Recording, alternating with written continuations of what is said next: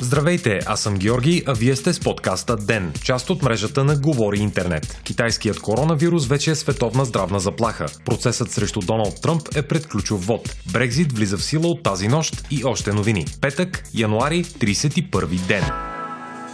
Световната здравна организация обяви епидемията от коронавирус в Китай за извънредна ситуация за общественото здраве в световен мащаб. Обяви институцията след поредното си извънредно заседание с нощи. Генералният секретар Тедрос Аданом Гебреесус обяви в Женева, че комисията от независими експерти е излязла с ново становище, защото вече има случаи на установена зараза в 18 държави. Гебреесус поясни, че епидемията е безпредседентна и за това трябва да се посрещне с безпредседентни мерки. Той подчерта, че решението на Световната здравна организация не е израз на недоверие към Китай или към китайската здравна администрация, а на тревога от потенциалното разпространение на вируса в страни с по-слаби системи за здравеопазване. Междувременно властите в Обединеното кралство потвърдиха заболяването на двама пациенти от едно и също семейство с китайския коронавирус. В Италия също бяха установени първи два случая на зараза, макар и не в местни жители, а в китайски туристи пристигнали в страната преди броени дни. Италианският премьер Джузепе Конте съобщи новината лично и обяви преустановяване на всички полети от и до Китай.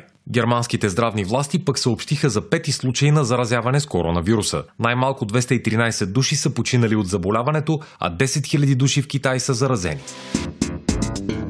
Процесът по импичмент и отстраняване от длъжност на американския президент Доналд Тръмп се изправя пред ключов вод тази вечер, съобщава BBC. Сенатът на Съединените щати ще гласува по въпроса дали да се призовават свидетели по скандала с искането на Тръмп към Украина да започне разследване срещу политическия му противник Джо Байден в замяна на военна помощ. Тръмп бе импичнат от Камерата на представителите към Американския конгрес малко преди края на 2019 година. За отстраняването му от длъжност е необходимо и Сенатът да гласува срещу него.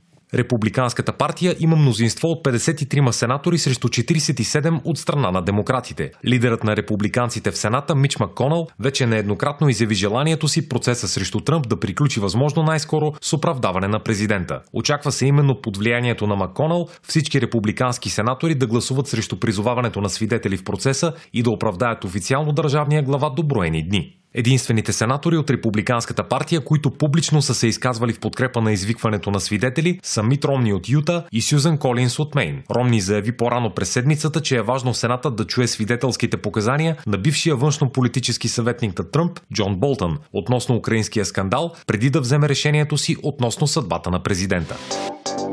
За първи път лекарствена молекула, създадена посредством изкуствен интелект, ще бъде използвана в медицински изпитания върху хора, предава BBC. Въпросните пациенти с обсесивно-компулсивно разстройство. Молекулата е разработена от британската компания Excienta и японска фармацевтична фирма. За разлика от стандартния период от 5 години за въвеждането на нова лекарствена молекула в тестове, при това лекарство са били необходими само 12 месеца. Методите на изкуствения интелект вече намират приложение при диагностиката на пациенти, при анализиране на данни и изследвания, но в случая става дума за пряко използване на технологията за създаване на ново лекарство, посочва професор Андрю Хопкинс от Ексиента. Той прогнозира, че до края на десетилетието всички нови лекарствени молекули ще бъдат създавани с методите на изкуствения интелект. Първите тестове ще започнат в Япония и, ако се окажат успешни, ще продължат и в други лаборатории по света.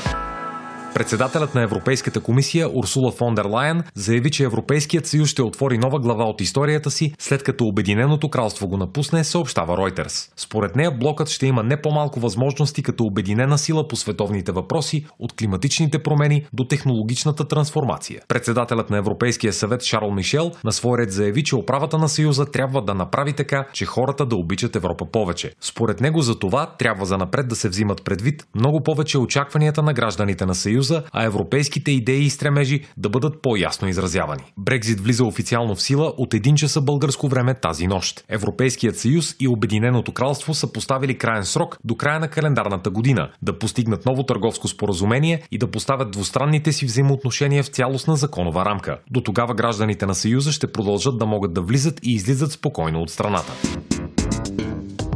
Вие слушахте подкаста Ден. Ден е част от мрежата на Говори Интернет. Водещ Георги Петров, главен редактор Димитър Панайотов, аудиомонтаж Антон Велев. Ако искате да не изпускате епизод на Ден, не забравяйте да се абонирате в Spotify, Google Podcast или да ни оцените в Apple iTunes.